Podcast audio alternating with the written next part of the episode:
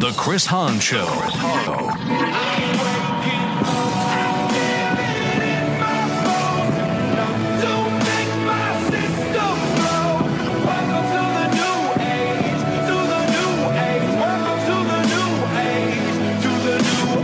Good evening, everyone, and welcome. This is The Chris Hahn Show.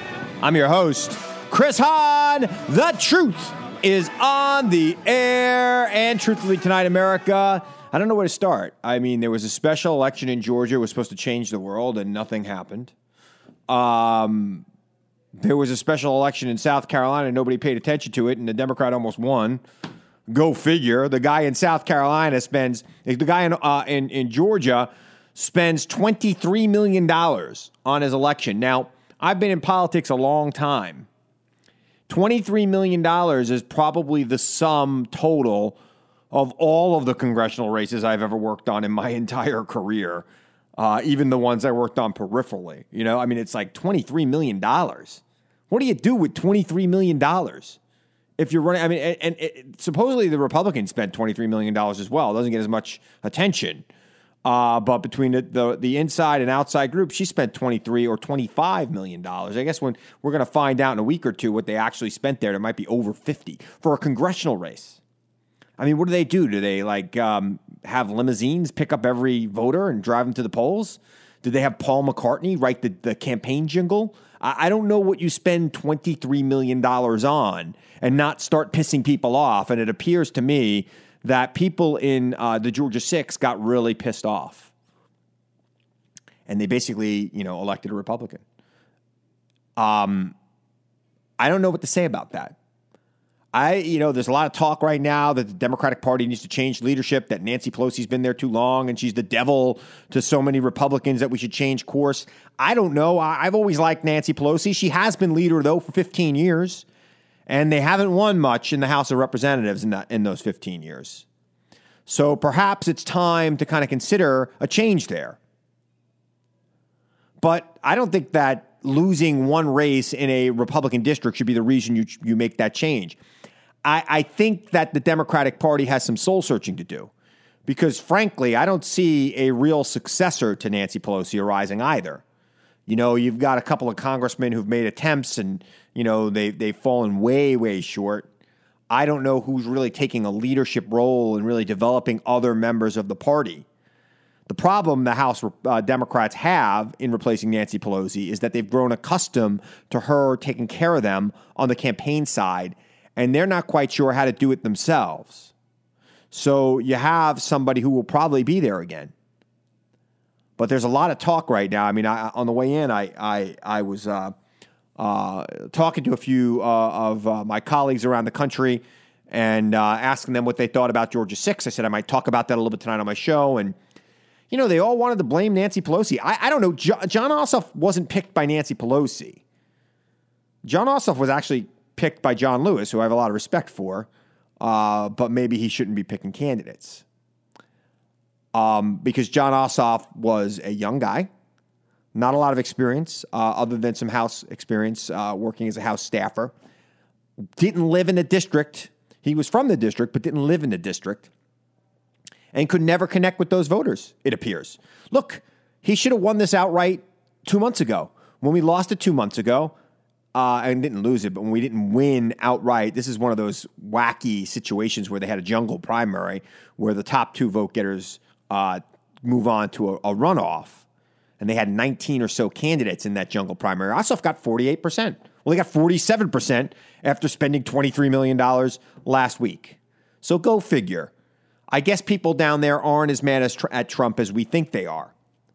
But I'm live tonight, America, if you want to talk to me about it. six three one, four five one, one oh three nine is my number, six three one, four five one, one oh three nine. I am Chris Hahn. I am live.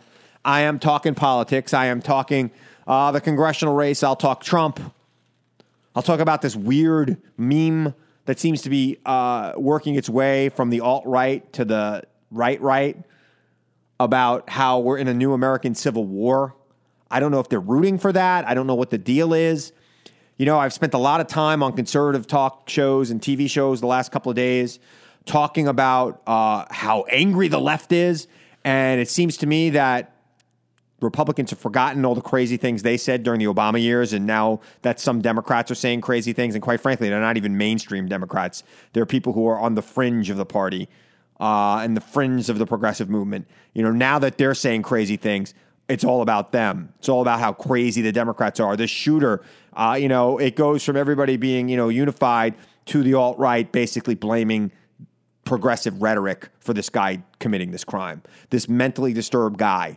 Just like the mentally disturbed guy shot at Gabby Giffords, this mentally disturbed guy shot at Steve Scalise and the other members of Congress practicing that day. It was not because of any Democratic Party rhetoric. And if we were worried about the rhetoric, why didn't we worry about it when guys like Ted Nugent were telling, saying that Barack Obama should suck on his machine gun? Right? Or when Barack Obama was running for re-election in twenty twelve, he said, quote, "If Barack Obama gets reelected, I'm going to either be dead or in jail." What's that supposed to mean? six three one, four five one, one oh three nine is the number here. six three one, four five one, one oh three nine is the number. But let's talk about this race in uh, the Georgia six for a little bit. And we'll, we'll talk a little bit later about, um, you know, about, about this rhetoric on the right. And a little later on tonight, about nine o'clock, Uh, our good friend of the show, Janet Johnson, you know her from C N N Headline News. You know her from C N N. Uh, you know her from the Chris Hahn show. She's a regular on this show. She's one of my favorite guests. I love talking to Janet about politics. She'll be joining us later on, but you could join me now. six three one, four five one, one oh three nine is the number, and I am live. Look, the message can't just be Trump stinks, right? The message has to be Trump stink, stinks, and here's why that stench is going to ruin your life and how it's going to affect your life negatively. Here's how Trump's policies are impacting you. It seems to me, from what I've been reading and what I've seen, that Georgia six was all about Trump stinks, and here's how his policies, and, and there was no, here's how his policies affect you. They never made the connection from the national rhetoric about Trump and his his crazy talk and his uh, his his lack of, uh, of understanding of basic issues that that uh, the, every president should be uh, in, informed about, his lack of interest in the investigation into how the Russians hacked our election in twenty sixteen and how they are attempting to, at- to attack our election systems now. He has no interest in that. None at all. But there was never a connection made between Trump's behavior and what was happening there in Georgia. And if you're going to win an election on the left or the right, you have to make a connection between the Georgia six, excuse me, between what the president's doing on a national level and how it impacts you locally. Tip O'Neill, the great Democratic Speaker of the House who served for, for many years, worked very closely with Ronald Reagan, uh, even though they were from the opposite ends of the political spectrum. Tip O'Neill always said all politics is local. And if you cannot make an election about what's going on locally, you cannot win that election. It is never just going to be about the national outrage of the day. It will always have to get back to the local, local politics. How is this going to impact us? What's in it for me? Why does that policy that the president proposed, why does the uh, the president's uh, Obamacare bill, replacement bill, why is that going to affect us here in Georgia poorly? And I don't think Ossoff ever did that. In fact, Ossoff kind of walked away from the Affordable Care Act. He was like not supportive of Obamacare. I didn't understand that either. I mean, you could all say that it could be improved, but what the Republicans are doing are not trying to improve it.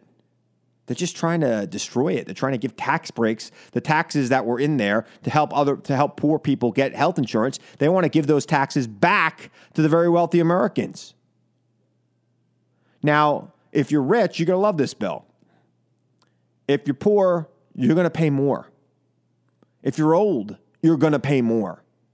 Republicans finally today released their bill, and they're going to vote on it in two weeks with only eight hours of debate so far planned and no hearings. in the United States Senate. That is amazing to me. That is absolutely one hundred percent amazing to me.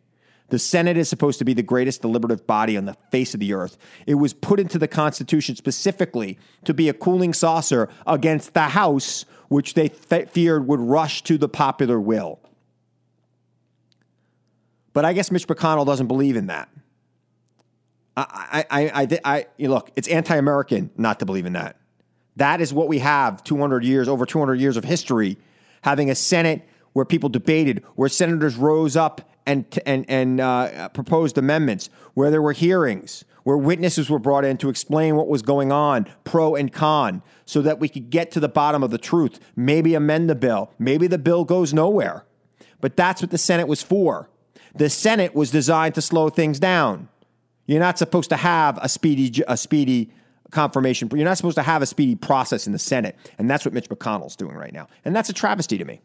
Absolute travesty to me. six three one, four five one, one oh three nine is the number. six three one, four five one, one oh three nine is the number. So, you know, Trump's bad. He's bad for America. He is unprepared for the job, no doubt. But those statements alone clearly are not going to win elections for Democrats. Because if they did, if they did, we would have won that election in Georgia. We would have won it easily. We would have had a, uh, a an easy victory in Georgia six. But we didn't. We didn't have a victory because there was no message beyond that.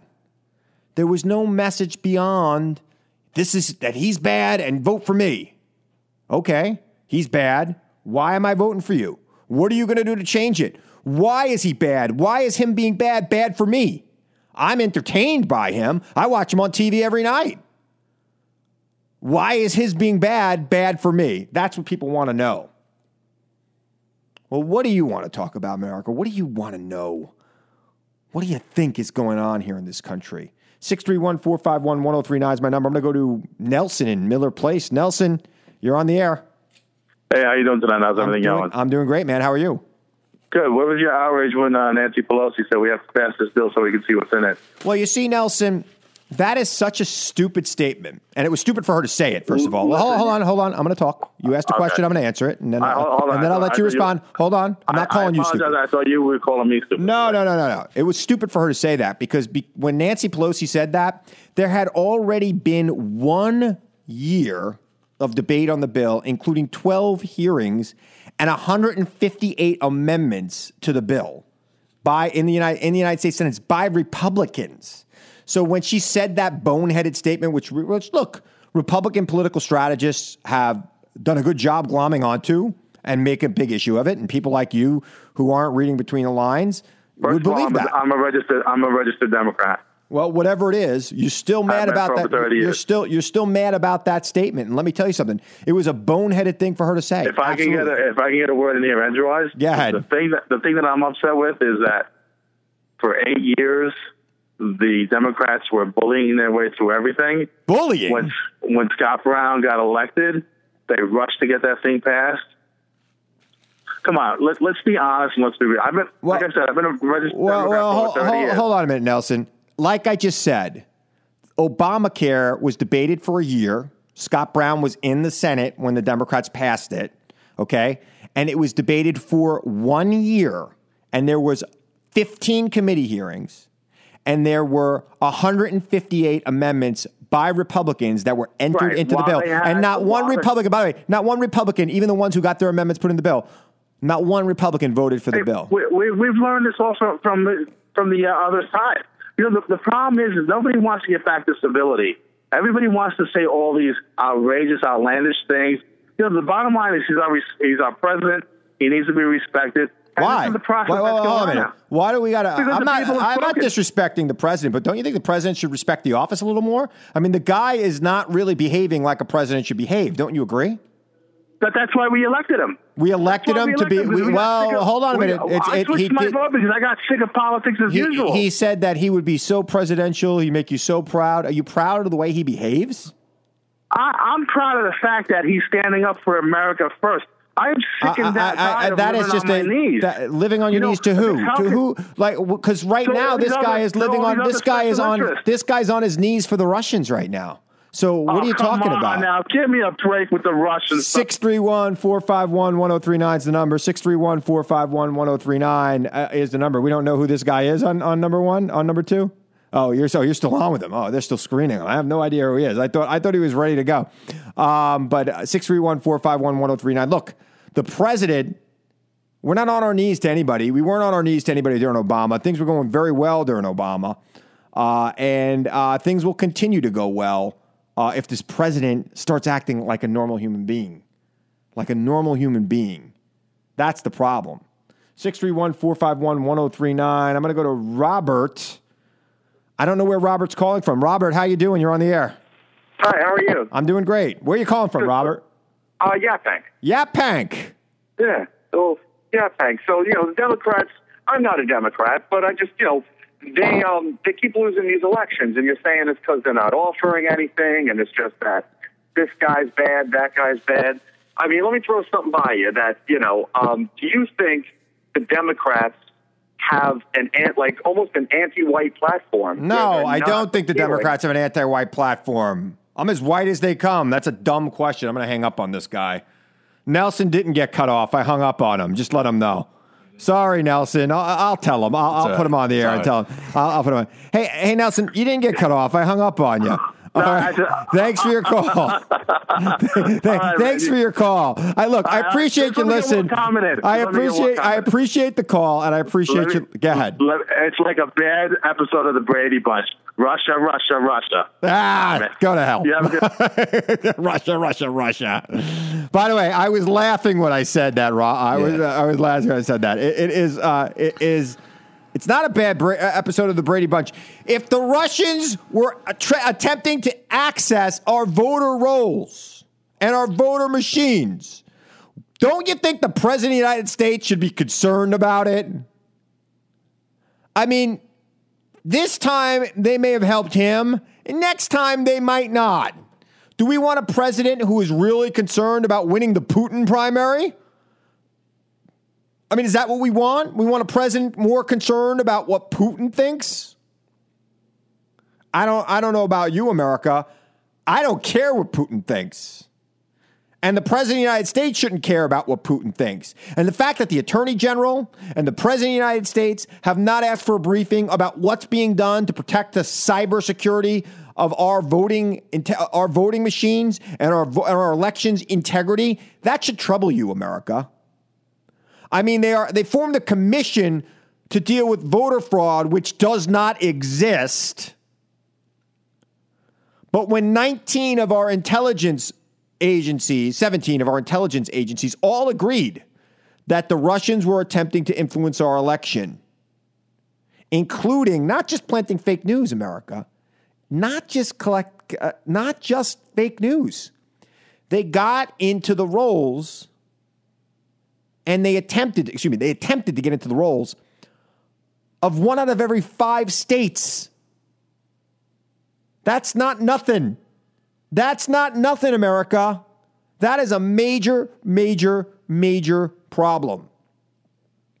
That's a major problem.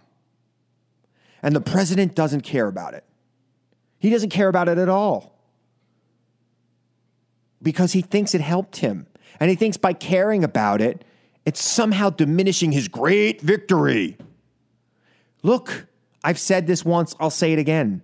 You're president of the United States. I am not one of those people. I'm not going to be like Rush Limbaugh or Sean Hannity or any of these right-wing nuts who for eight years said, Obama's not my president. That's nonsense. Obama was your president, and Trump is my president. I'm not happy about it, but that's what it is. And I'm not disrespecting him. I'm not taking away from his victory, but he's got to start showing some concern for a problem that could get worse in the future. It appears they were unsuccessful in accessing or, or, or playing around with the voter rolls, although they might have been successful in one or two cases in messing around with a few things.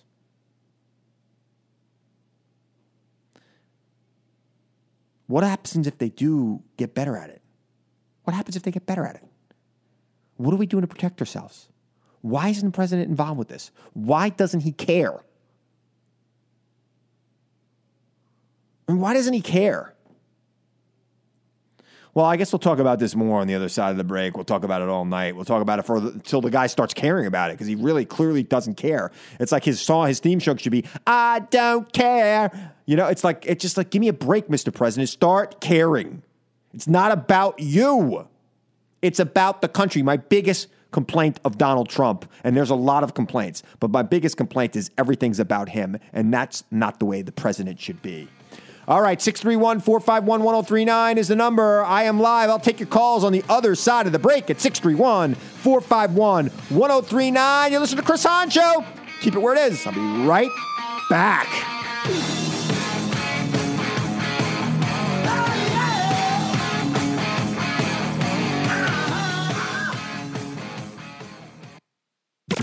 You can't ignore the truth forever, so listen up. The Chris Hahn Show.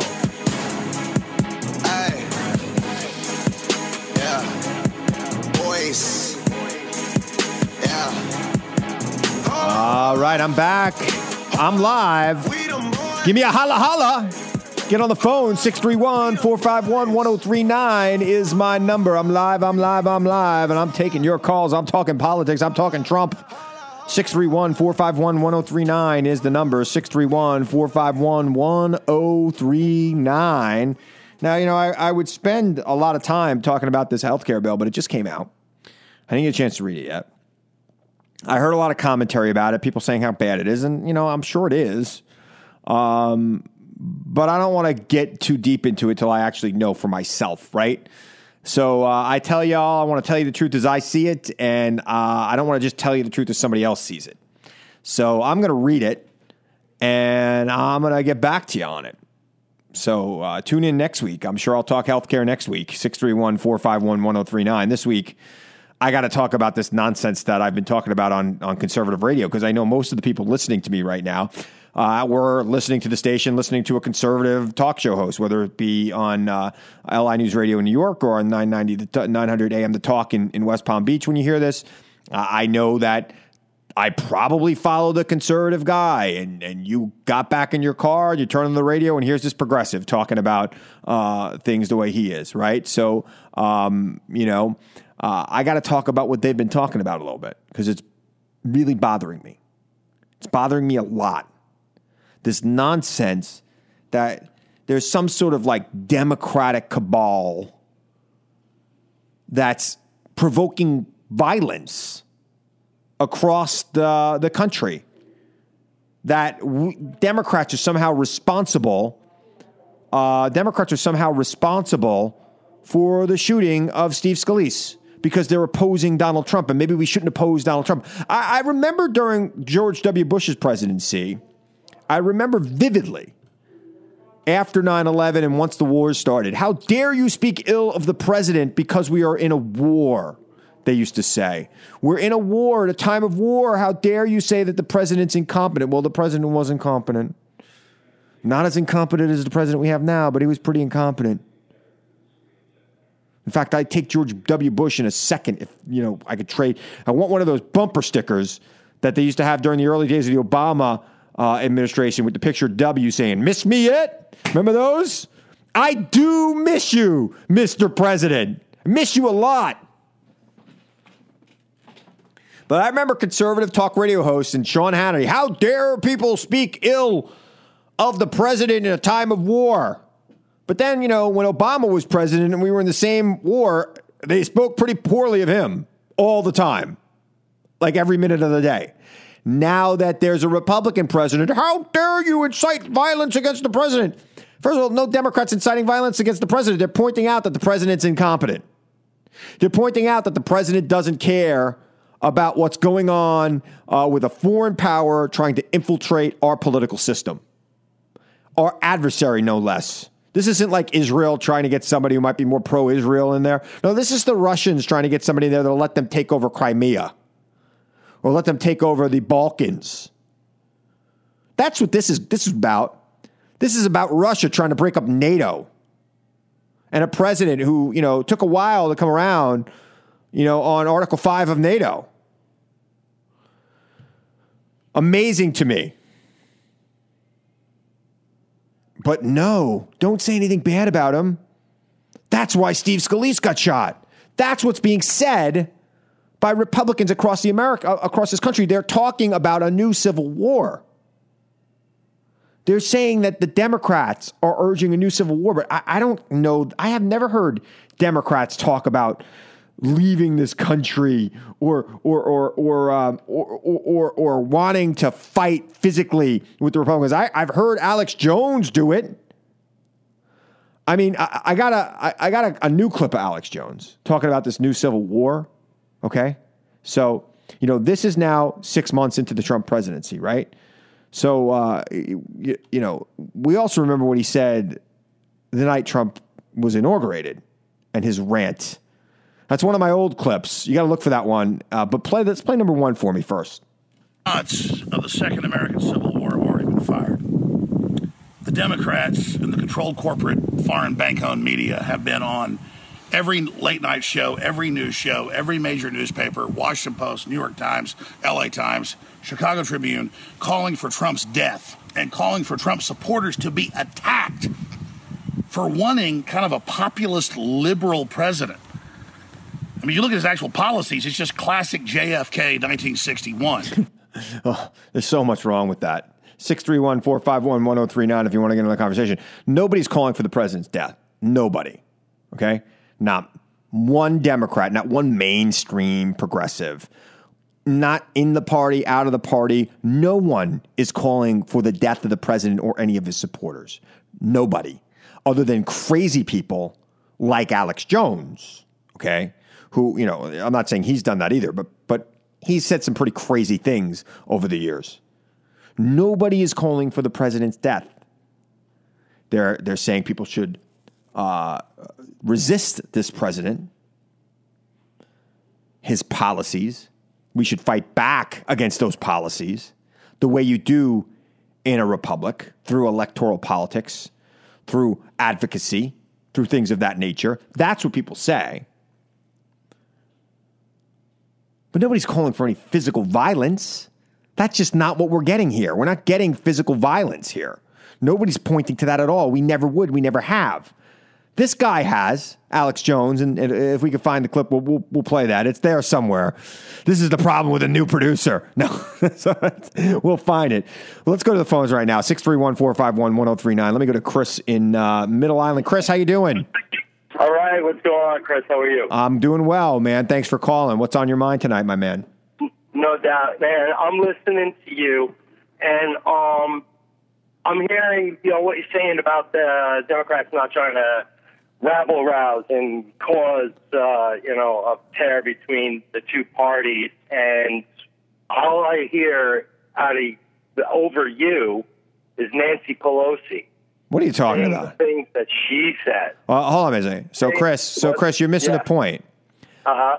Uh, it's different to criticize the president and his policies and then call for the president's death, which is what conservatives are accusing Democrats of doing, which is just not true. Right? I criticize the president's policies. In fact, that's the most American thing you can do, is stand up for what you believe in and exercise your political right to free speech, right? Your your constitutional right to, to free speech, especially when you're talking about politics. But I'm not calling for the president's death. And Nancy Pelosi-ing me is not going to get you anywhere, Chris. So what else you got? Oh, man, I, I don't know. That was that was really... That was it? You were going to lead with Nancy yeah, Pelosi. Right. So if I was Nancy Pelosi, so if you've been listening, Chris, the beginning of my comment was, uh, I'm not going to talk about the Affordable Care, the, the Republicans' uh, Senate bill on health care, because I haven't read it yet. I could have just taken the talking points I got from the D N C today and spouted them out like every other idiot on T V is doing right now. But I'm not going to do that. I read the bill. I make up my own talking points. How am I Nancy Pelosi? You're not, but what you say just, it, it, she overrides you saying that there's no body on the Democratic. So what you're saying is you, you look at me and you see a seventy-five-year-old woman. What are you trying to say about me, Chris? This is very insulting to me. Is that what you say? All right, six three one, four five one, one oh three nine. He looks at me, Mike, me. and he sees a seventy-five-year-old woman who's clearly, looks pretty good for seventy-five, clearly had okay. some work done, but she looks pretty good for seventy-five. Come on, if I'm seventy-five, I look that good, I'd be pretty happy. You should be. You know, but I'm a forty-five-year-old grown-ass man, and I don't look anything like Nancy Pelosi. Chris from Middle Island, I uh, I know he thinks I might, but I don't. Yeah. Not even a little bit. That's kind of funny. That's kind of funny for me. six three one, four five one, one oh three nine. He didn't know where to go with that, right? Because I literally had just said... He had the, like, he had a... He had a Prem- basic premises, but he didn't know, like... Yeah, he had no, like, he had a, hey, you're Nancy Pelosi. It's kind of like the Ossoff ads. Yeah, I think he kind of, he just thinks, like, you kind of sound like her, and, you, and then what you're you're spitting out, you know... Yeah, you know. I mean, well, she is a progressive, some of the, some of the right? Points, and, and we have basically a lot of the same feelings on things. I'm, yeah. a, I'm a progressive, she's a progressive, right? Um, so I, I think that, that most of what she stands for, I stand for. But, like I said, um, the bill came out today. I happen to have been playing golf today at a very exclusive club that I don't usually get to play at. So I fancy. A very fancy club. I won't mention it, but it's out in East Hampton somewhere. Uh, and uh, and uh, I, I did not read the bill. Had other things to do. I'm not going to come on here and bash the bill when I haven't read it. I'm sure there are a lot of things in that bill I don't like. I've read bits and pieces of it, but I haven't read the bill yet. I don't really know what's going on with that bill. I haven't really analyzed that bill. I'm not going to come in here because, look, I'm on millions of lists. I get talking points from everybody, and I've read a lot of those. They're easy to read. But I'm not going on that. I come in here, I tell you the truth as I see it, not as some aide at the D N C sees it. Or not how as Nancy Pelosi sees it, Chris, from Middle Island. I'm not talking about me. I'm talking about Chris from Middle Island. Um... I'm here to talk about what's going on. I don't like the fact that conservative media personalities are saying that progressives and liberals and Democrats, including mainstream Democrats, are trying to start a civil war.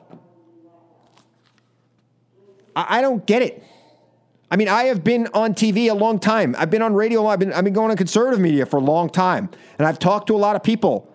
And I remember not too long ago, like a year ago, when the rhetoric against Hillary Clinton and the rhetoric against Barack Obama was downright dirty and nasty and borderline violent. But I never, ever said, you know, Mitch McConnell is promoting violence against uh, uh, against Barack Obama. I never said that.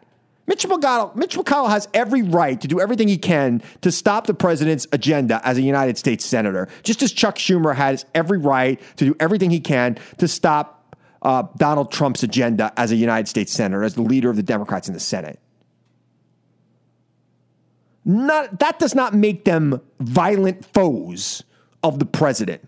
And that's a line that Republicans have been towing. I was on the Hannity show, uh, the Sean Hannity radio show yesterday or the day before. I don't know. All the days have molded together for me. I was on his show. And that was the theme of his show. When I was on, I was on with Jeffrey Lord. I don't know if they edited the hell out of me because I beat the crap out of those two. I was prepared. I had all Ted Nugent's crazy statements ready to go. When they brought up, uh, you know, uh, what's her name? Uh, and they brought up, uh, they brought up Kathy Griffin with the freaking head, right? I think, I think Howard Stern said it best. You know, these guys get into these photo shoots for magazine covers, and you know they're they're in them for hours, and the photographer at the end of it says, "Hey, hold up this bloody head. Wouldn't that be funny? Ha ha ha ha." And that's the thing. Nobody's blaming the photographer. But Kathy Griffin's an outlaw. She apologized. She had tearful apologies. Republicans were like, she never apologized. Ted Nugent apologized. Yeah, Ted Nugent apologized the day after Steve Scalise got shot. What about the last ten years of his rhetoric? Hillary Clinton could suck on my machine gun. Remember that? Remember when he called the President of the United States a mongrel? Remember that? And, and oh, guess what? Before he apologized about all that stuff, he was at the White House with this current president, Mister Trump, in the Oval Office, standing behind him at the Resolute desk, taking pictures. So, okay, he apologized last week after there was a, a violent incident saying, whoa, maybe my rhetoric was too tough. Now there's a Republican president. His rhetoric might have been too tough. He doesn't like where it's going. So hold your horses, right wing, with your nonsense. You know, your Alex Jones and your, uh, uh, uh, you know, and your Sean Hannity's. And I guess if Bill O'Reilly still had a radio show or T V show, uh, he would do that. I, he did Newsmax the other day, probably uh, at, at a worse time slot than when I get asked to do Newsmax. And I don't really do news, Newsmax anymore. But he he would be doing that. I have a bigger platform than Sean, than than Bill O'Reilly now. It's crazy. It's crazy. It's awesome. Um, but here we are. What do you think?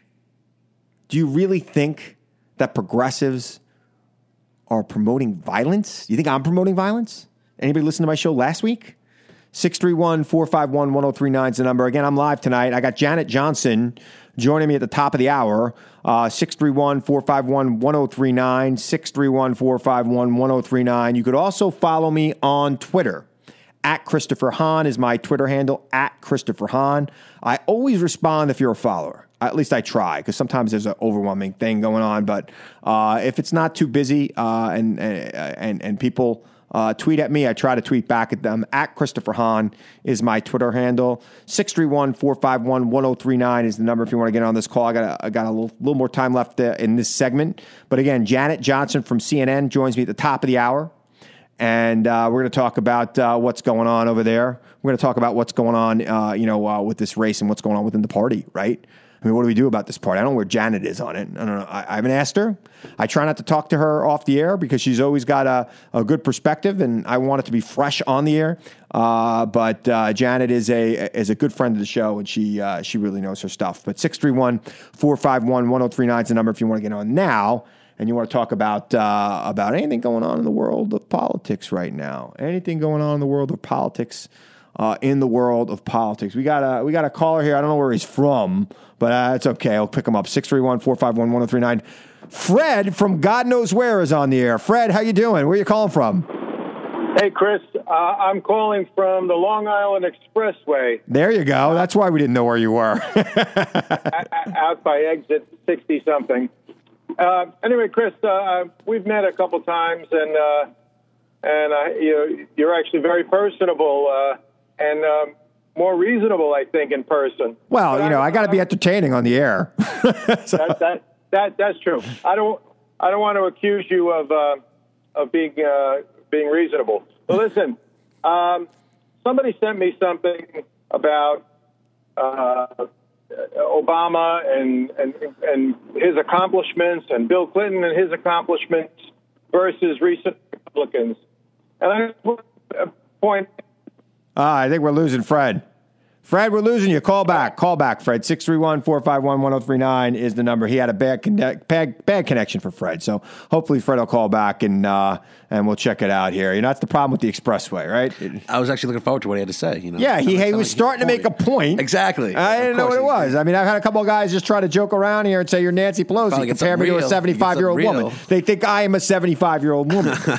That should be great. Should be uh, that's fantastic. I'm that sure my wife Halloween appreciates that. Year, that's going to help right? me. That's going to help me. Uh, seventy-five. Yeah, Chris Hahn as Nancy Pelosi for Halloween. Yeah, I don't know. I don't know if they make a Nancy Pelosi costume in my size, but uh, but it is a. I think he might be calling back. Give him a. All right. Let's see what he says here. But it, it's it's uh, he was making a point. He was making a point, and now he's uh, and now and now oh he's back. He's back. How's his connection? Is connection good? Yeah, it's better. All right, let's Throw take on. him. All right, Fred. I'm gonna I'm gonna get it out quick just in case we lose you. All right, Chris. Listen, uh, Bill Clinton became president on January twentieth, nineteen ninety-three. That was really the real thrust of the internet, the dot-com bubble, okay? twenty-two and a half million jobs Bill Clinton takes credit for, and most of those jobs were lost when the dot-com bubble burst before the end of his presidency. More than seventy percent of the jobs created under Barack Obama were part-time jobs. That's not true. That's not true. Barack Obama created created nineteen under his administration, nineteen million full-time jobs created under Barack Obama on an economy that was bleeding jobs, Fred, bleeding, hey, bleeding, Chris, bleeding. Chris, Chris, one more thing. Barack Obama and his cohorts take credit for the bank bailout, which took place completely under George W. Bush. He had nothing to do with the TARP bailout. In fact, Bush... But he had everything to do with the auto bailout and using the TARP funds to bail out the auto industry, and that's where you're wrong. That's right. He, he also did, also he also managed the TARP bailout. The bill was passed in October of, of two thousand eight, but nobody actually, nothing actually got done on it until two thousand nine when he took office. So, yeah, no, he Bush, managed Bush, that bailout. Wait, it was seven hundred billion dollars. Bush spent three hundred fifty of it and bailed out a lot of banks overseas without the American people knowing about it. That's that's well, on that's Bush. One of the Bush's problems. So, all right, okay. Fred, I'm I'm, I'm up against the break. Thanks for your call. I appreciate it. We'll get get back soon, okay? six three one, four five one, one oh three nine. I'll be taking your call again at around nine thirty if you want to get on the calls around then. six three one, four five one, one oh three nine. Janet Johnson coming up at the top of the hour. Everybody wants to say that Clinton and Obama weren't successful and it's always the Republicans that do it. And, you know, somehow economies always collapse over Republicans, right? Like George Bush was president for eight years. Pretty much was done with his presidency. He'd been president for two full terms. And then the market collapsed. Was that the Democrats' problem too? Was it the Democrats that caused that? So Barack Obama doesn't get any credit for saving the economy right now? Give me a break. Barack Obama was one of the greatest presidents of our lifetime, and I include Ronald Reagan in that list. Here's how it goes. Barack Obama, one. Bill Clinton, two. George Herbert Walker Bush, three. Jimmy Carter, four. Nixon, five. Reagan, six. So suck on that, Reagan fans. six three one, four five one, one oh three nine. Janet Johnson joins me on the other side of the break. You're listening to The Chris Hahn Show. Keep it where it's at.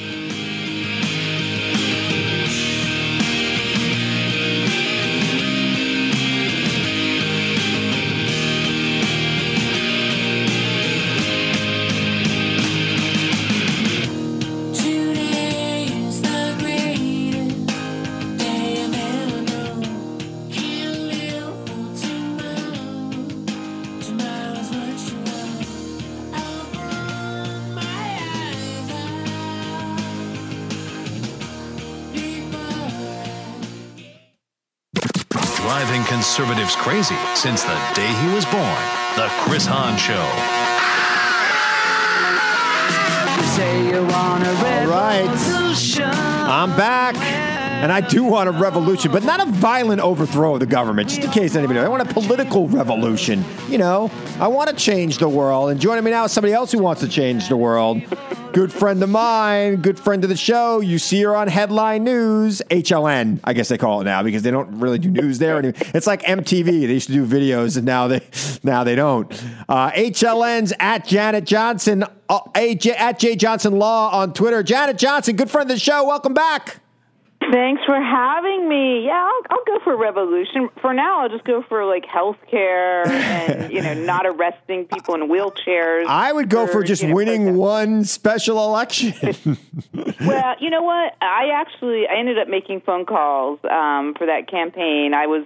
It, which, I you know, I have to say, just between you and me, um, they were a lot better organized than the Hillary Clinton campaign. Oh, I'm sure. Well, they had twenty-three million dollars for a congressional district. Do you, like, well, I, yeah, I mean... She had money, but she had money. I no. mean, I volunteered on both campaigns, and it's something I didn't dare say at the time, but having worked on the Obama campaign and worked on Hillary's campaign, even the people here in Florida were saying the Democrats, you know, she's just so far behind the organization that he had. Ossoff was ahead of her. And, um, you know what? I'm proud of what he did. I think that was never going to be. He wasn't going to flip the six. Right. So, you know, I can't. You know, I know Donald Trump's tweeting out this is some huge victory for him. If they have to spend twenty million dollars themselves to hold... I think they probably spent twenty-five million dollars between, yes. you know, her and the outside groups. We're going to find out. Um, and it's gonna, you know, it is what it is. I, I, I mean, they're not going to spend that kind of money on every race. Neither are we. And look at what happened in that South Carolina race. That guy did better than Ossoff percentage wise. And, and nobody yeah, even, phenomenal. nobody even knew it was happening. Yeah. Well, there was, so one theory is, we do better when we don't talk about it. You know, I mean, this is the Monday morning quarterback, right, in which, you know, Twitter's the worst about this stuff. But, you know, it's Nancy Pelosi's fault. It's, you know, everyone's fault except Bernie's. It's never Bernie's oh, fault. Oh, I, I had somebody say that to me that, well, you know, this is good for the Bernie people. I go, what are you talking about? Ossoff is the epitome of a Bernie person. He's a millennial. Except, you know, the Bernie guy didn't get the nomination and didn't win the primary. And, you know, every guy Bernie's backed has it. And it's, and when I say guy, I literally mean guy, because I've never heard of Bernie backing a woman. Yeah, it's true. And I know people get it, you know, I mean, and this is the, like, Bernie bro. You know, now they hate Nancy Pelosi. Yesterday right. They hated Hillary Clinton. There was five minutes where Chelsea Clinton was, you know, persona non grata. God forbid she have an opinion, you know, tweet anything, write a book. There seems to be a common theme with those guys. I, I don't know. Yeah, yeah, yeah. It is. A, it is a very common. It is a very common theme. Well, let me ask you this: what do you really think of Nancy Pelosi? Now, now here's the thing: I've always liked Nancy Pelosi. I've always thought she was a good leader. She's been a leader, though, of the, she's been the mi- minority right. leader. Then she was the Speaker of the House. Now she's minority leader. Yeah. fifteen years now. Yeah. That's the longest. That's really longer than most leaders serve, right? Well, she gets stuff done, right? I mean, you know, the, the knock on her, and, and I, I will say this. I mean, after the shooting, the congressional baseball shooting, you know, she, Ryan spoke on the floor and she spoke.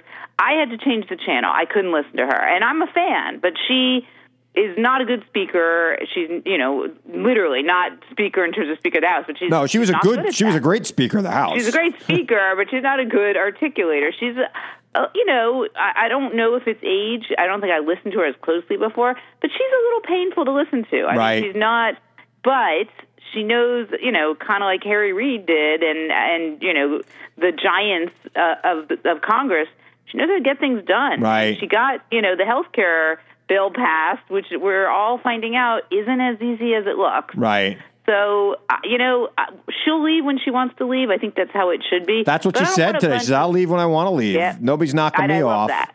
Yeah, I love that. Yeah. You know what? And a bunch of, you know, after what they did to Debbie Wasserman Schultz, and you know, I've just, I, I'm tired of this twenty sixteen yeah. carryover yeah. of.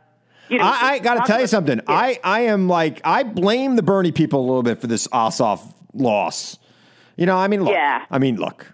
How realistic was it that we were going to win a seat that's been with the Republicans since what nineteen seventy-eight? Right. Right, right. Since Nin- the la- and, the, and the last Democrat who won was a Dixiecrat. It wasn't really a Democrat, right? And it was a Dixiecrat that won after Watergate, by the way, right, right. after Watergate, right? right. Yeah. So it, you know, in nineteen seventy-six, Democrats Not couldn't a- lose, right? right. So, right. Right. so it was a it was that kind of thing. So we have you know we have a situation here right now where uh, you know that's a seat that's been Republican forever. The, the last guy won it by twenty-one points. Okay, so he only, you know, he he closed the gap to six points. I'm not for moral victories. I'm for victories, right? Uh, and and that's not a victory. Uh, but, you know, I mean, how much of it, whose fault was it? I don't know, but it could easily be blamed on Bernie Sanders anyway, right? Because this state, well, you know, they yeah. picked this millennial who has no real ties to the district, who would appeal to the Bernie people, and he didn't appeal to anybody else. Yeah, well, I mean, he didn't literally live there. I mean, I think that was problematic. But, Huge. you know, the other, right, it, it, yeah, it, it is. I mean, again, it, it, the, there's two sets of rules. You know, having a fraud case against you, you know, molesting women, that's not that's not a problem. But living with your fiance while she finishes medical school, right. you know, is a problem. You know, that again, that's the kind of nonsense that I'm sort of. Oh, why over, couldn't he just get an apartment in the district before he ran? I mean, he's from there. It's like such a stupid thing, right? It's like, a stupid thing, but meanwhile, he was running against a woman who said, I'm not for a living wage. Right. You know, I mean, which is worse, his his literal address or a woman who Well, says, clearly in electoral politics. It's your address. It's, it's your address, right? right? Because you know, yeah, what, what happens but, is, what does, he, what does he know about this district? He doesn't even live here. And that's the problem, well, right? Uh, the problem well, I, he is... He's from Georgia, and, she, and Karen Handel's not. She's only lived there twenty. I mean, if, you know, if you're going to nitpick, well, Carol, Karen Handel's lived there for twenty years, but twenty years ago he was ten years old. So, you know, he hasn't lived anywhere for twenty years. Right. He didn't live yeah. there for twenty years because uh, he was in right. Washington, D C and California for ten years. So it's a, right. it's a, it's like, you know, here's the thing about this guy, right? I mean, it, it you know, in, in politics, you got to be able to connect with the district. And if you don't live in right. the district, you're not going right. to connect with the district. And what happens is people just start tuning out everything else you say. Well, he doesn't even live here. It's a, it's a right. way to just well, get him out. And he wasn't a great fit. I mean, you know, what everyone is, is saying is there's seventy-one closer, better, right. you know, flippable districts. He wasn't, you know, he's not the Joe Manchin. You know, he's not one of these, you know, guys that is could almost look like a Republican but isn't. Right. Uh, you know, I, I, I was I was pretty pleased with how it went. I mean, obviously, oh, I wasn't. You know, we're you're, well. I mean, well, you know, here's a statistic that here's a statistic I don't like, and that should be ominous to Democrats. It is number ten on the list of districts with uh, the highest education level in the country. Right, right. It's the tenth right. most educated congressional district in the country, and we couldn't win it. We're supposed to be doing better with educated voters, but they didn't come out in this election. Why? Well, right. Well, it, I mean, it is an anomaly, though, in terms of, with that said. Now, they I mean, might have all gone right. to Georgia State, but, you know. Yeah, yeah. And when you look at the numbers, I mean, you know, the most competitive Democrats have been there is twenty-three points, you know, and right. he came within five. And, you know, they didn't nominate Tom Price, you know, for D H S secretary because they thought that was a seat they'd lose. I mean, right. Again, you know, yes, there have been four special elections and we've lost all four of them, but they're special elections because they are the, you know, most Republican people they could find to put in this cabinet right. of, you know, right-wing nut jobs. But here's so, the thing. When the Republicans had to win a special election in twenty, uh, not two thousand nine, the they Tea won Party, it. Yeah. They won the election, right? They won that Senate seat just for a short time. But they won right. that seat in, in, in Massachusetts. It was a shocking, shocking result. It was Scott Brown, though, right? I mean, it, it was a sort of, you know, the Massachusetts Republicans are not, you know, Karen yeah, Handel. But you know, what I'm saying is for, they picked the right candidate in that election and won. Well, or the flip side is Barack Obama was much, you know, less political in his appointments. Right. You know, again, you well, know, you know, Obama nobody thinks that we're going to lose Massachusetts, right? Even though there was a Republican, well, right. there have been there are histories of Republican governors and, and, right. and, and things like right. that there. But nobody thought we'd lose Massachusetts either. And we had this great candidate who'd been attorney general. Turns out she stunk, right? right, right. And they had a guy, yeah, Scott Brown, who was a little who was a little dopey. But I got to tell you something. Scott Brown was a damn good candidate in that race. He worked that district, that worked that state like it was nothing. And and won. Yeah. And it wasn't just because, you know, everybody's like, oh, it's a big national turn. No, a lot of it had to do with Scott Brown and and Choakley or whatever her name was. I can't remember her name. Choakley right, is what right, they right. call her. Uh, every, Martha Coakley. Martha, Martha Coakley. Coakley. Yeah. Yeah. yeah. A yeah, lot yeah. of it had to do with yeah. the candidates because p- people don't vote for Barack Obama or the Tea Party. They vote for Martha Coakley or Scott Brown. And people met Scott Brown and, and Coakley was, you know, distance and aloof. Same thing might have happened here, right? The more people got to know Ossoff clearly, the less they liked him. Uh, yeah, I mean, he was ahead up until the congressional shooting. I mean, so if you want to go back to yeah, but Bernie's six fall, points. I mean, he lost by six points. He didn't lose six points right, because of that right, shooting. Right. I mean, well, they been. also had, you know, a, a Trump PAC sending out letters to African American voters, you know, kind of sort of tricking them into, you know, convincing right. them to become Republican. I mean, the, you know, again, when they go low, you know, we lose. I yeah. mean, we don't we don't fire back. We're not good at. They ran ads, you know, this is goes back to the Nancy Pelosi, although Bernie's in those same ads, you know, they run ads tying him to the shooter, to Nancy Pelosi and Bernie. Yeah. And we didn't run one ad with her and Trump. None. She is the woman appeared perfectly. in two fundraisers for Trump. We never ran an ad. Right. Never ran right. in. You know, I, I think our up. new motto shouldn't that's be when they, our new motto shouldn't be when they. I'm sorry, I'm talking over you because I'm all fired up too. No worries, yeah, I know. Uh, Ready to go. I, I'm. I think our new motto, Janet. Janet, our new motto. You should. You tell me what you think. When they go low, we stomp on their freaking heads, right? Instead of we go high. Screw right. that. You know that doesn't right. work. I, yeah. No, I know. I love Michelle Obama, and I think it works when you're raising a family, but it, it isn't working in yes. politics. No, and, it, it doesn't. You fight. It does it. it yeah, I, I agree. And that's, again, the Nancy Pelosi knock. I mean, you, you know, you, I keep hearing Democrats on T V. Bernie does this. He does this on Twitter. I'm starting to think Donald Trump may not be working with us. You know, these sort of like, really? You think so? Yeah, maybe he lied. That's shocking, yeah, maybe he lied. You know? And that's annoying. That is annoying. Uh, you know, but in the end, you know, it's like the, the proverbs of, you know, if we do become like they are, then what's the point? Then, right. then, then we're then we're going to be like they are. Right. You know? Well, that's true, too. But, you know, you can't let somebody chop you off at the knees and not hit them back. And that seems to be what right, they've been doing right. here. And they and they are, they play dirty. They lie. They make things up. Right. It's insane. Right. You know, it it's is insane. A- right. And Congress doesn't seem to, you know, that aggressive in wanting to know what, you know, what they've done. And, you know, it seems incredibly obvious that, you know, Trump is, they came out tonight, he's obsessed, you know, he's asking people to say that there is no, you know, there was no collusion. He's, you know, constantly talking about the Russian investigation. You know, I've represented criminal defendants for twenty-four years. Innocent people don't behave like that. No, I mean, no, they don't. Something is going on there. No, right? They don't. By the way, I'm talking to Janet Johnson. You can follow her on Twitter at JJohnsonLaw. You can watch her on Headline News or H L N uh, at JJohnsonLaw on Twitter. She's a regular guest here. I'm taking your calls at the bottom of the hour at six three one, four five one, one oh three nine. If you want to talk a little politics, six three one, four five one, one oh three nine. But yeah, let's talk Russia. I mean, uh, uh. Yeah, I, you know, and, and this was the other thing about the special election. You know, I had never Trump people from Georgia saying, we, you know, we feel okay now that Mueller's doing this, so we, you know, the investigation, so we can vote for Handel.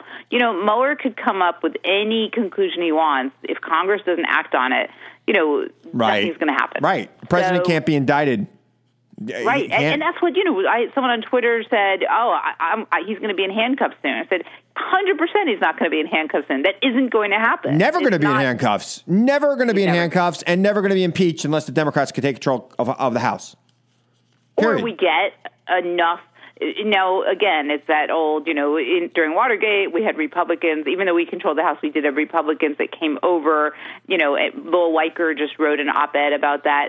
But these Republicans in the House are not those people. I right. mean, you know, Steve Scalise, you know, I, I feel bad that he got shot.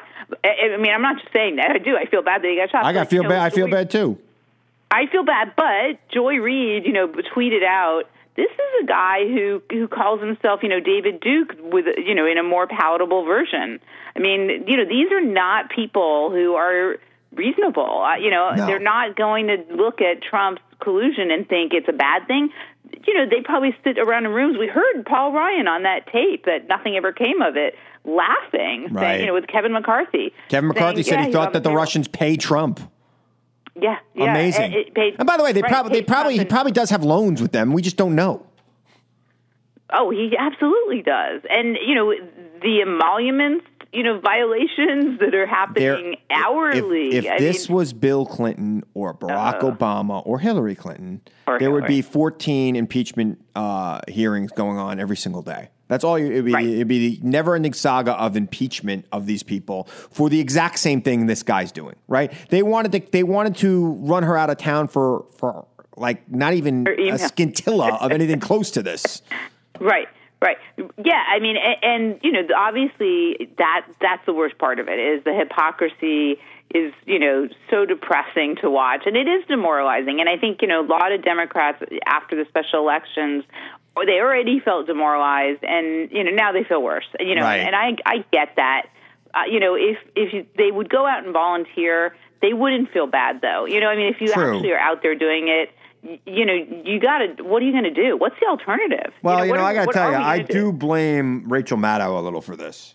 Nobody was thinking about really? this race. Nah, nobody would, nobody, look, I love Rachel. I, you know that. I'm a fan, a huge fan. Yeah. Nobody was thinking about this race. And then uh, Rachel Maddow started talking about it and saying, why aren't they thinking right. about this race? So we spent right. all this energy on this race and all this money and got people's hopes up. And right. then it ended exactly the way it was going to end. And it's, it, you know, the way it would have ended, you know, anyway, right? It, you know, a win's a win, whether it's by one vote or, you know, seven percent. Um, yeah. You know, so she got a little bit smaller victory than she would have gotten, but she still won. And, and you know, Rachel Maddow was insistent on this early on, back in January. She was the first one to talk. First time I heard about it was on Rachel Maddow's show. And um, and she felt, you know, and for the exact reason I just said, it's the tenth most educated district in the country. And that's the voter we're supposed to win. And if it's number ten in the country, we should be able to win there. But we couldn't. And uh, there's something about the South. It's not the place we're going to battle. Everybody seems to think that we're going to win one of these states someday, but we're probably not, probably not right now. Well, it depends what the Supreme Court decides on gerrymandering. I mean, you know, obviously that's another battle that right. we don't hold our breath and think that, you know, Neil Gorsuch is going to surprise us all and, and rule against gerrymandering. But, I mean, that's that, obviously that's a huge issue right now, you know, as well as, you know, voter suppression through other means. But um, that's going to – that'll make a big difference. And if if it wasn't gerrymandered, we would do better at this. Right. Time. Well, I agree. I agree. And it's gerrymandered, by the way. Uh, but I, have, I have to say that I'm married to one of his great, great, great granddaughters. But it's it's a it's a it's uh, it's gerrymandered, and uh, yeah, you know, this is a big question that's going to be answered in October, right? Can yeah. there be political gerrymandering? Can that happen? And if they say yes, I don't know what's going to happen in this country. I mean, we're gonna, I, we're never going to change. We're going to have political. Well, we it's going to get worse and worse and worse. Yeah, we have to, you know, and again, this is, you know, there's an argument. This is what we should be doing. We have to be, you know, win on state level and, and change those. You know, I mean, because that's that, that's what's deciding it right. know, to a large extent. Right. And you know, I mean, in Florida, we have a bunch of actually really good Democrats running for governor. We're hosting a Bill Nelson event next week because you know. He's getting scared because, you know, Rick Scott may run against him, handpicked by Donald Trump, right. in the U S Senate. Right, right, so, right. I mean, all of those things are going to matter. You know, you know I what? Never, I, I I'm sorry.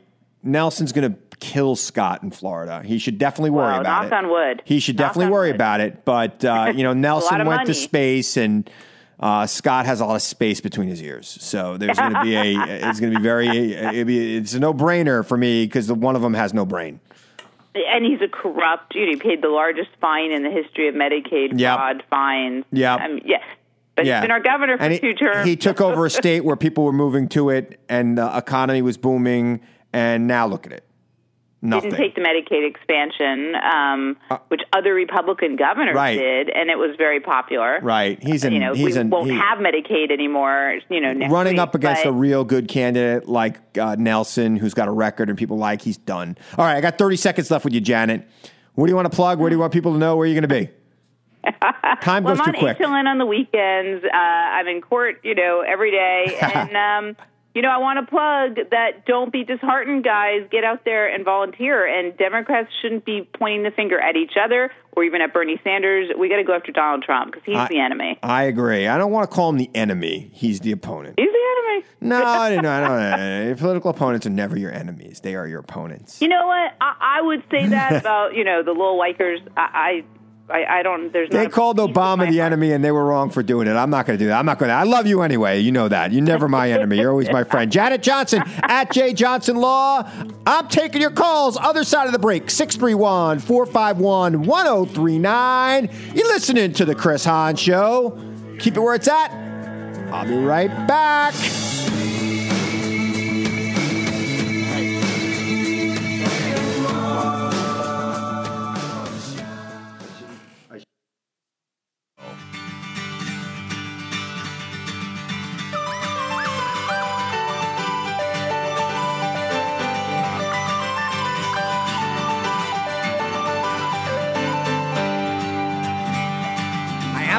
Right.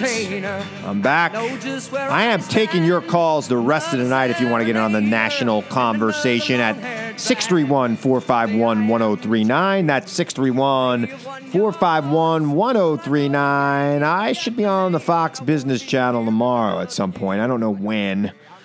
Check me out on Twitter. I know I'm doing something at some point. six three one, four five one, one oh three nine is the number. And I am live. So, yeah, I mean, here we are. I mean, that's the big complaint. I'm going to go back to it. The big complaint from me today is conservative media personalities saying that I want to incite violence. Not me particularly, but people of my ilk, the progressives. Mainstream Democrats really accusing Chuck Schumer, my former boss, of inciting violence. It's ridiculous, guys. You know what they're going to do? They're going to have people incite violence against them. It's ridiculous. It's the same thing they always do. You can't speak ill will of our president, but when it's a Democratic president, oh, they've got plenty of nasty, nasty, nasty things to say, right? Nasty as can be. I mean, let me let me just boil it down for you. The current president of the United States, Donald Trump, spent a year and a half saying the former president of the United States, Barack Obama, was not even an American. Okay? You remember that? Remember that rhetoric, the birther movement that Donald Trump was like the key ringleader of?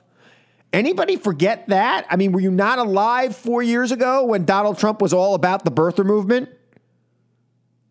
Wasn't that a little crass? Basically saying the president was illegitimate. This guy's so worried about the legitimacy of his president, even though nobody's saying he's an illegitimate president, that he doesn't even want to investigate an existential threat to our republic, the Russians being involved with our elections. That's a real threat, America. So concerned with his legitimacy. But he spent so much time questioning the legitimacy of Barack Obama, a man who got far more electoral votes, far more popular votes, and was, let me, let's face it, better at being president than this guy ever will be.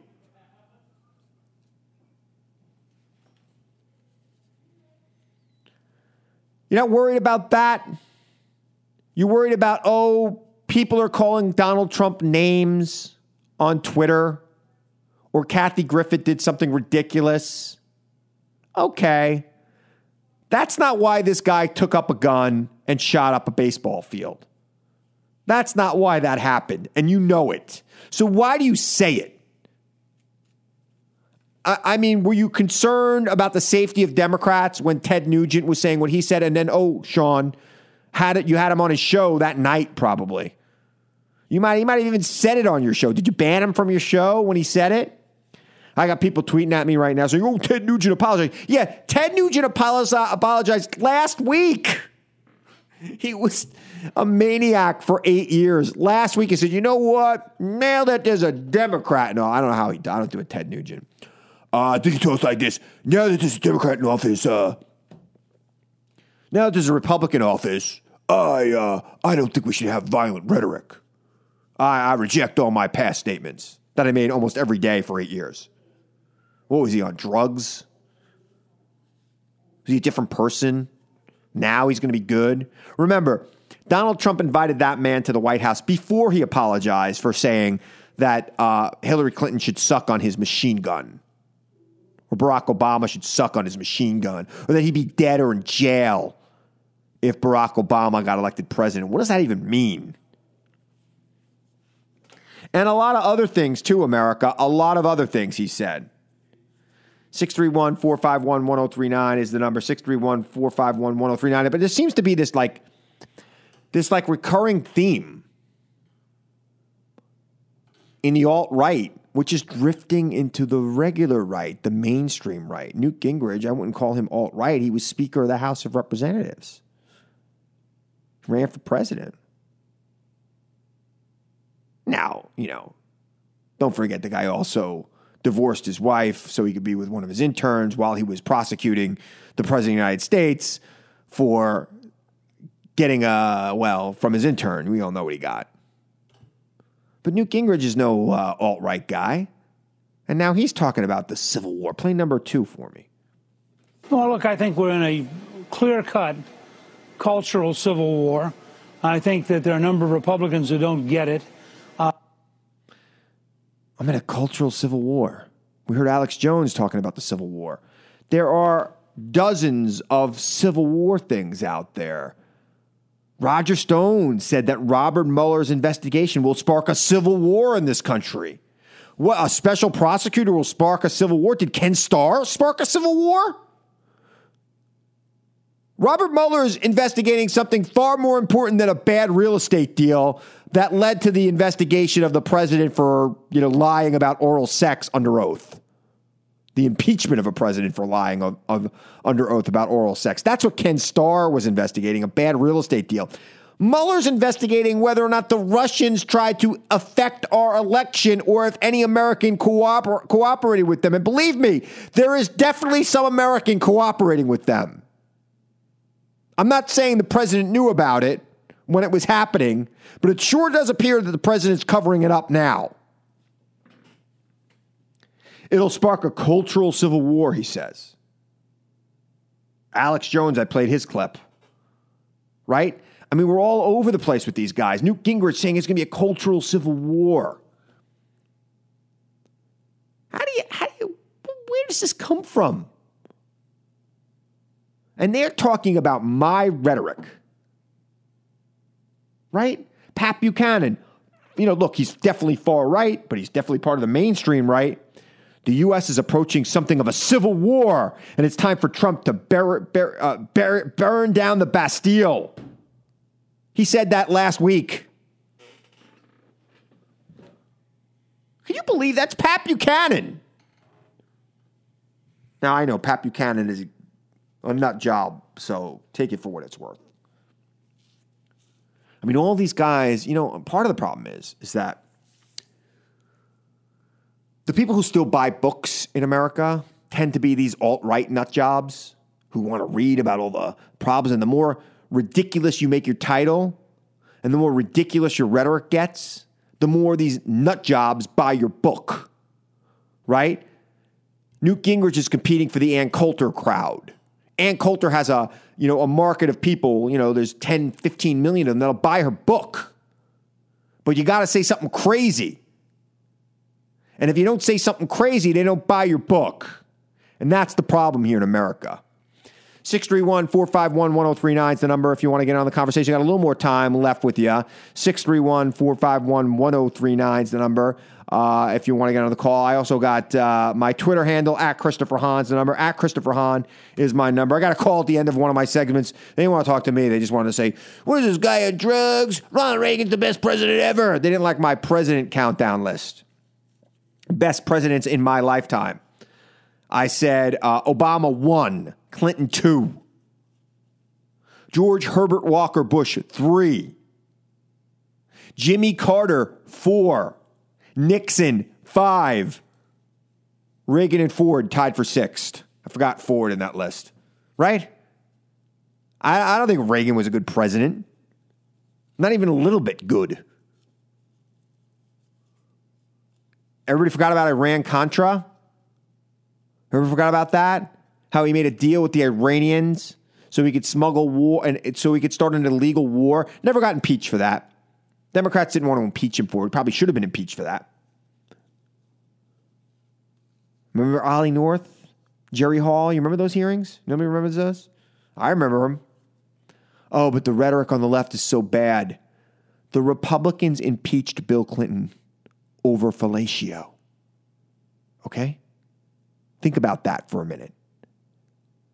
The Democrats, when Reagan was president, had clear evidence that he had traded arms with the Iranians for hostages and then smuggled money to the Contras illegally, avoiding Congress's clear intent. No impeachment. No trial. All right, we'll let him go. He shouldn't have done it. Slap on the wrist. Contrast that with what the Republicans did. Contrast that to like what the Republicans did about the Hillary Clinton emails, about Benghazi, another fake scandal. Yes, I know. Don't yell at me. Four people died. Horrible. Tragic. Hillary Clinton's fault? No. It was as much the Republican Congress's fault for failing to approve her request for additional funding for additional security at the embassies and consulates. She didn't say, stand down. She's not the Secretary of Defense. General Petraeus was Secretary of Defense at the time. Remember how much you loved General Petraeus? Remember the guy who worked for uh, who worked for Bush?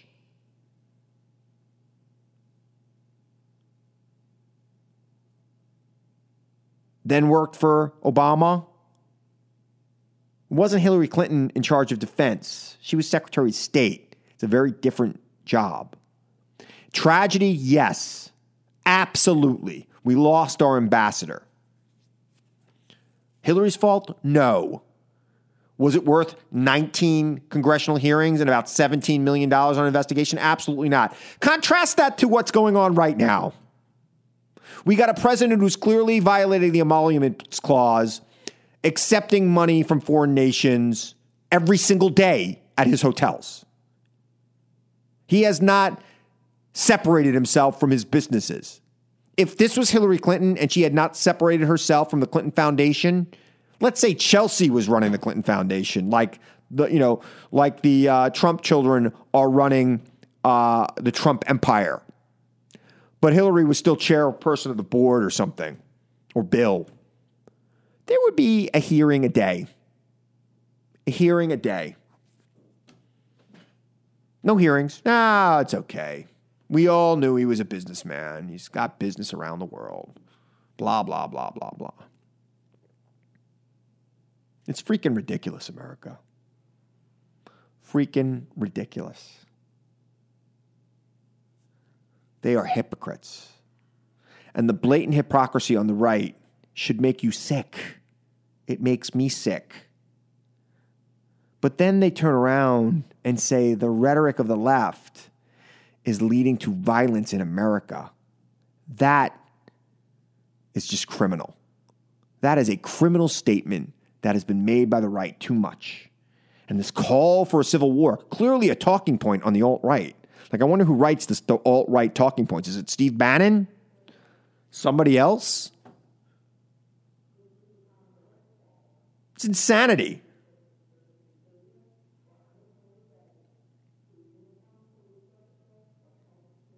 I don't get it. I don't understand why people aren't more concerned about that. I am concerned about it. I'm concerned about the coordination between this calls for civil war and this questioning Democrats' loyalty to the country, and at the same time saying they're trying to stoke violence. It seems coordinated to me. It seems coordinated to me. I don't know if it seems coordinated to you. It worries me. It worries me that there's something going on, something bigger, when they're all saying the same thing. Sean Hannity saying the same thing as Rush, as uh, as Mark Levin, as as Judge Janine. I've been on her show a couple times during this whole thing.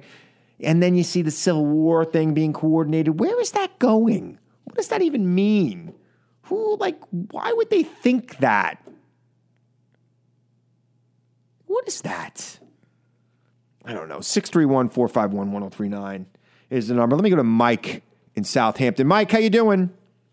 Hey, how you doing? I'm doing good. You really dig it deep all the way back to Holly North? What? Wow. What'd you say? You really dig it deep all the way back to Holly North? I'm bringing people all the way back to Holly North, yeah. Wow. The generation wasn't even born? Well, you sound like you were born back then. Oh, I was born, I was born before you even. I'm sure. I'm sure. But look, yeah. man, I'm just making a comparison. I'm saying, look at what happened there in the eighties. The Democrats didn't impeach Ronald Reagan over Iran-Contra. A lot more to impeach there than there was in the Bill Clinton scandal, don't you think? Uh, the Bill Clinton scandal? Uh, he just had discretion. Everything's going on in the White House. He disgraced the White House. That's what he did. He he disgraced his family. I don't know if he disgraced the White House. A lot of a lot of things that, a lot of things went down in that White House. Yeah, but uh, he got caught. That's the whole thing. Well, there you go, Mike. Thanks for your call. six three one, four five one, one oh three nine is the number. I got a few more minutes left with you. For a few more minutes, Mike's connection was a little little uh, little off, right? I don't know. I haven't talked to you tonight, Mike. I know. You, you it's been a it's been a big busy night, you know. Yeah. What are you What are you doing? You texting your girlfriend in there? You're, you're... No, my computer's actually broken. I'm trying to fix it. Your computer is broken. Well, it's, it's running really slow right now. I was trying to do too many things at once. Yeah. I was trying to send too many files out. Have you been sitting here all day listening to conservative media and like saying what the hell is wrong with these people? No, actually, I didn't get here till uh, the previous show. To oh yeah, show. I'm not going to talk about that show tonight. So, I, I don't want. It wasn't actually that bad, you know. He talked about some stem. He had a stem cell researcher. That's on. That's good. And then, uh, He had a rabbi, Rabbi Cohen. Rabbi Stone. Cohen's a good speaker. He's got a lot, a lot of good things to say. I yes, like Rabbi he Cohen. He, does, he comes so. in once in a while. Yeah, he's a good guy. Good stuff. Good stuff. Hopefully, hopefully, Mar- hopefully, Levinson let him talk.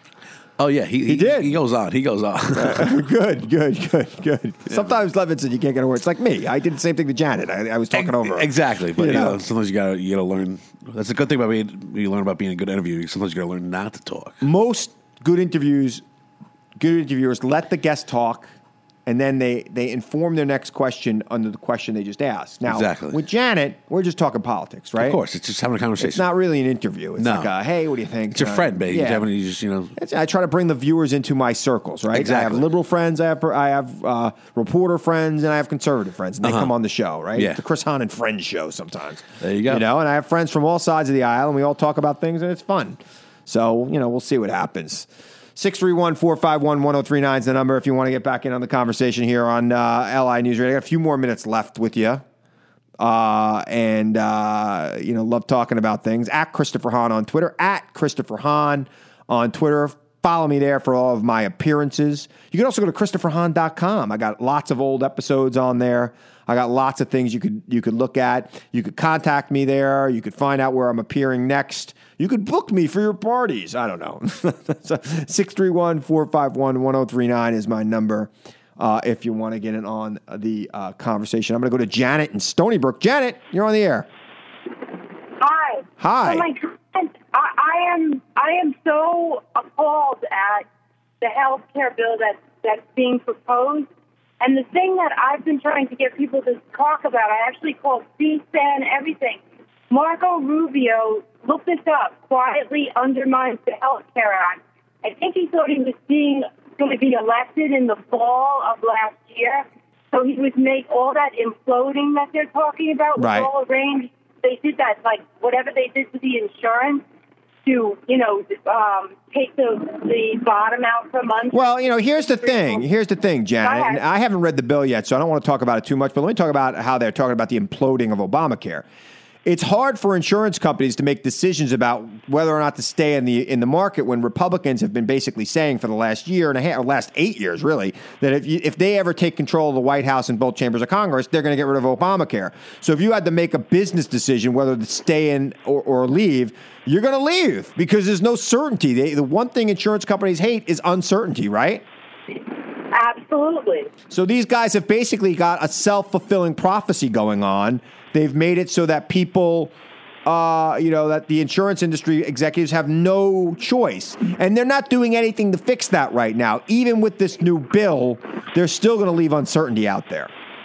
Right, but if I could remind you that Marco Rubio, back in January or February of twenty sixteen, pushed the law through, I mean, they all voted for it, all the Republicans voted for it, that actually made it so that the pricing could not be adjusted. Like, in other words, it, it took some, look it up. It's actually a New York Times article. I'll look Marco it up, Janet. Janet, thanks for your call. Awesome. I, appreciate, I appreciate it. I hope you keep listening, call okay? attention to that. Thank you. I uh, love your show. Thank you very much, Janet. six three one, well, I can't take any more calls. I don't have enough time left to take calls. You're like thirty seconds. Coming to the end. Coming to the end of the night. It's been a long day, America. Uh, it's been a long, it has been a long couple of months. I mean, I feel like these months, like these Trump years are, are going to be like dog years. I mean, each one's like seven years. It's just insane. It's an intense pace. I don't know how we can keep it up as a nation like this.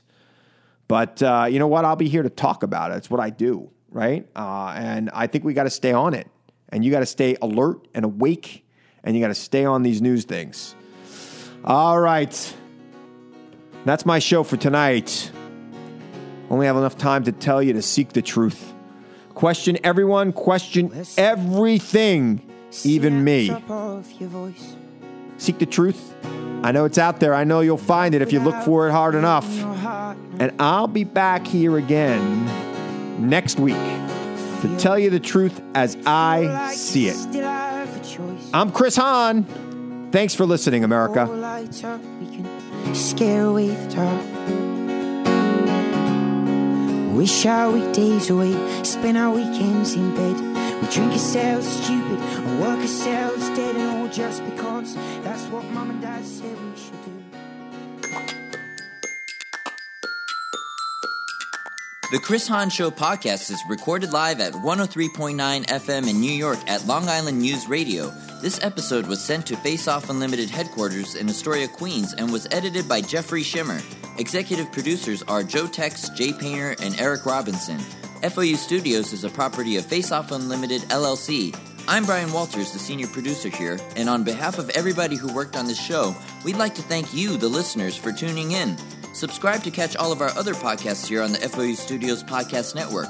To learn more about Chris and to find out about his upcoming television appearances, follow him on Twitter at Christopher Hahn and at Christopher Hahn dot com.